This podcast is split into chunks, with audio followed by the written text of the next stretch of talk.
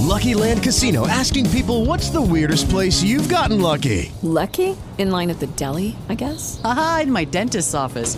More than once, actually. Do I have to say? Yes, you do. In the car before my kids' PTA meeting. Really? Yes. Excuse me, what's the weirdest place you've gotten lucky? I never win and tell. Well, there you have it. You can get lucky anywhere playing at LuckyLandSlots.com. Play for free right now. Are you feeling lucky? No purchase necessary. Void where prohibited by law. 18 plus. Terms and conditions apply. See website for details. With Lucky Land slots, you can get lucky just about anywhere. Dearly beloved, we are gathered here today to. Has anyone seen the bride and groom? Sorry, sorry, we're here. We were getting lucky in the limo and we lost track of time. No, Lucky Land Casino, with cash prizes that add up quicker than a guest registry. In that case, I pronounce you lucky. Play for free at LuckyLandSlots.com. Daily bonuses are waiting. No purchase necessary. Void where prohibited by law. 18 plus. Terms and conditions apply. See website for details. Le diete ricche di proteine riscuotono sempre un grande interesse perché promettono dimagrimenti rapidi e senza perdita della massa magra, ovvero del nostro patrimonio di muscoli. Ma è davvero così? Sono Francesca Pietra, direttore di Starbene, e oggi affronterò questo tema col dottor Massimo Spattini, medico specializzato in scienza dell'alimentazione e medicina dello sport. Perché le proteine sono importanti? Le proteine sono fondamentali e primarie, come l'etimologia della parola stessa indica, dal greco protos, che significa primo. Servono per sintetizzare gli enzimi, i neurotrasmettitori, molti ormoni, gli anticorpi, servono per la struttura della membrana della cellula, per la costituzione dei muscoli e delle ossa. Le proteine sono costituite da 20 aminoacidi, di cui 9 essenziali, che devono essere quindi forniti direttamente dall'alimentazione. Le proteine più ricche di aminoacidi essenziali sono quelle di origine animale, però anche le proteine di origine vegetale assolutamente hanno la loro funzione ma devono, per poter assolvere alle necessità, consumate in maggiore quantità.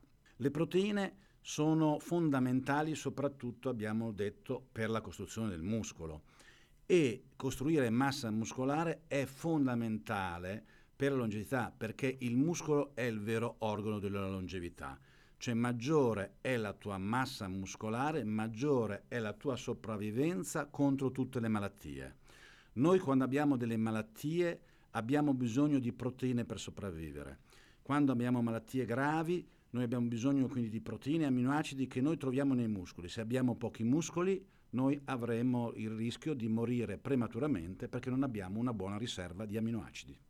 Quante proteine servono allora? La maggior parte delle persone necessita di almeno un grammo di proteine per kg di peso corporeo, gli atleti di più, ma anche gli anziani di più perché hanno una minor efficienza nell'utilizzo delle proteine stesse e quindi hanno bisogno di circa 1,2-1,3 grammi di proteine per kg di peso corporeo.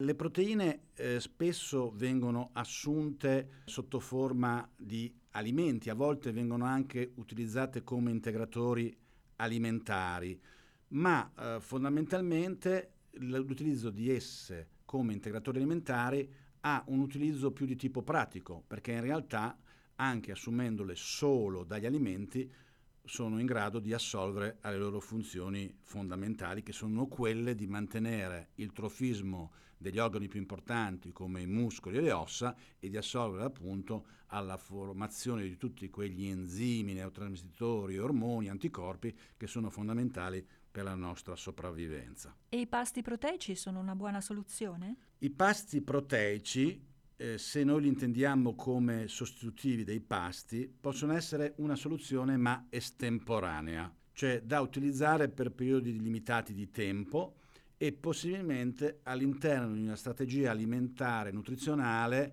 programmata da un nutrizionista, perché non rappresentano un modello di educazione alimentare, educazione alimentare che invece deve essere alla base di chi vuole raggiungere un buono stato di forma e di salute tramite una corretta alimentazione. E cosa succede se invece si esagera con le proteine?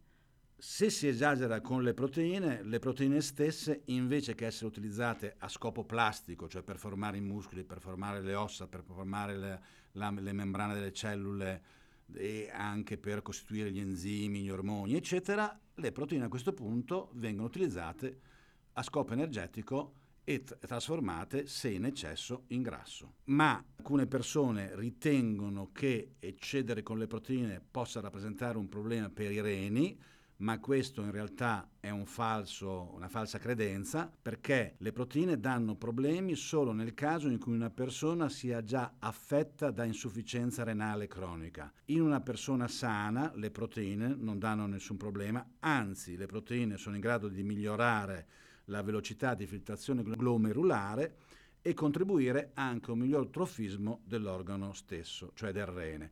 Tanto è vero che recentemente anche nei pazienti in dialisi, ai quali prima veniva consigliata una dieta estremamente ipoproteica, dell'ordine di 0,6 grammi di proteine per di peso corporeo, oggi invece si è portato questo livello a 0,8 grammi perché si è visto che altrimenti con le proteine troppo basse anche il rene dal punto di vista strutturale ne soffriva. Ma per capire meglio, che cosa si intende per un grammo di proteine per chilo di peso corporeo?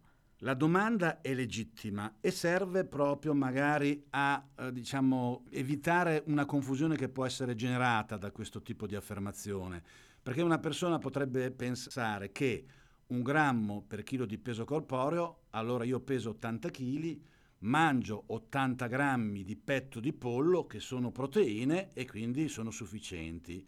No, quando si intende un grammo di proteine, si intende le proteine che sono contenute negli alimenti. Allora, ritornando all'esempio del petto di pollo, in 100 grammi di petto di pollo ci sono 20 grammi di proteine, perché il resto è formato da acqua e magari una piccola percentuale di grassi. Quindi se noi dobbiamo assumere per esempio 100 grammi di proteine, se le volessimo assumere dal pollo, dovremmo consumare 500 grammi di pollo. Quindi vuol dire che in questo caso per stilare una dieta bisognerebbe fare il calcolo di tutti gli alimenti e del loro contenuto in proteine sommarlo e quindi si arriva al contenuto globale di proteine della nostra alimentazione. Per oggi abbiamo concluso, appuntamento al prossimo podcast.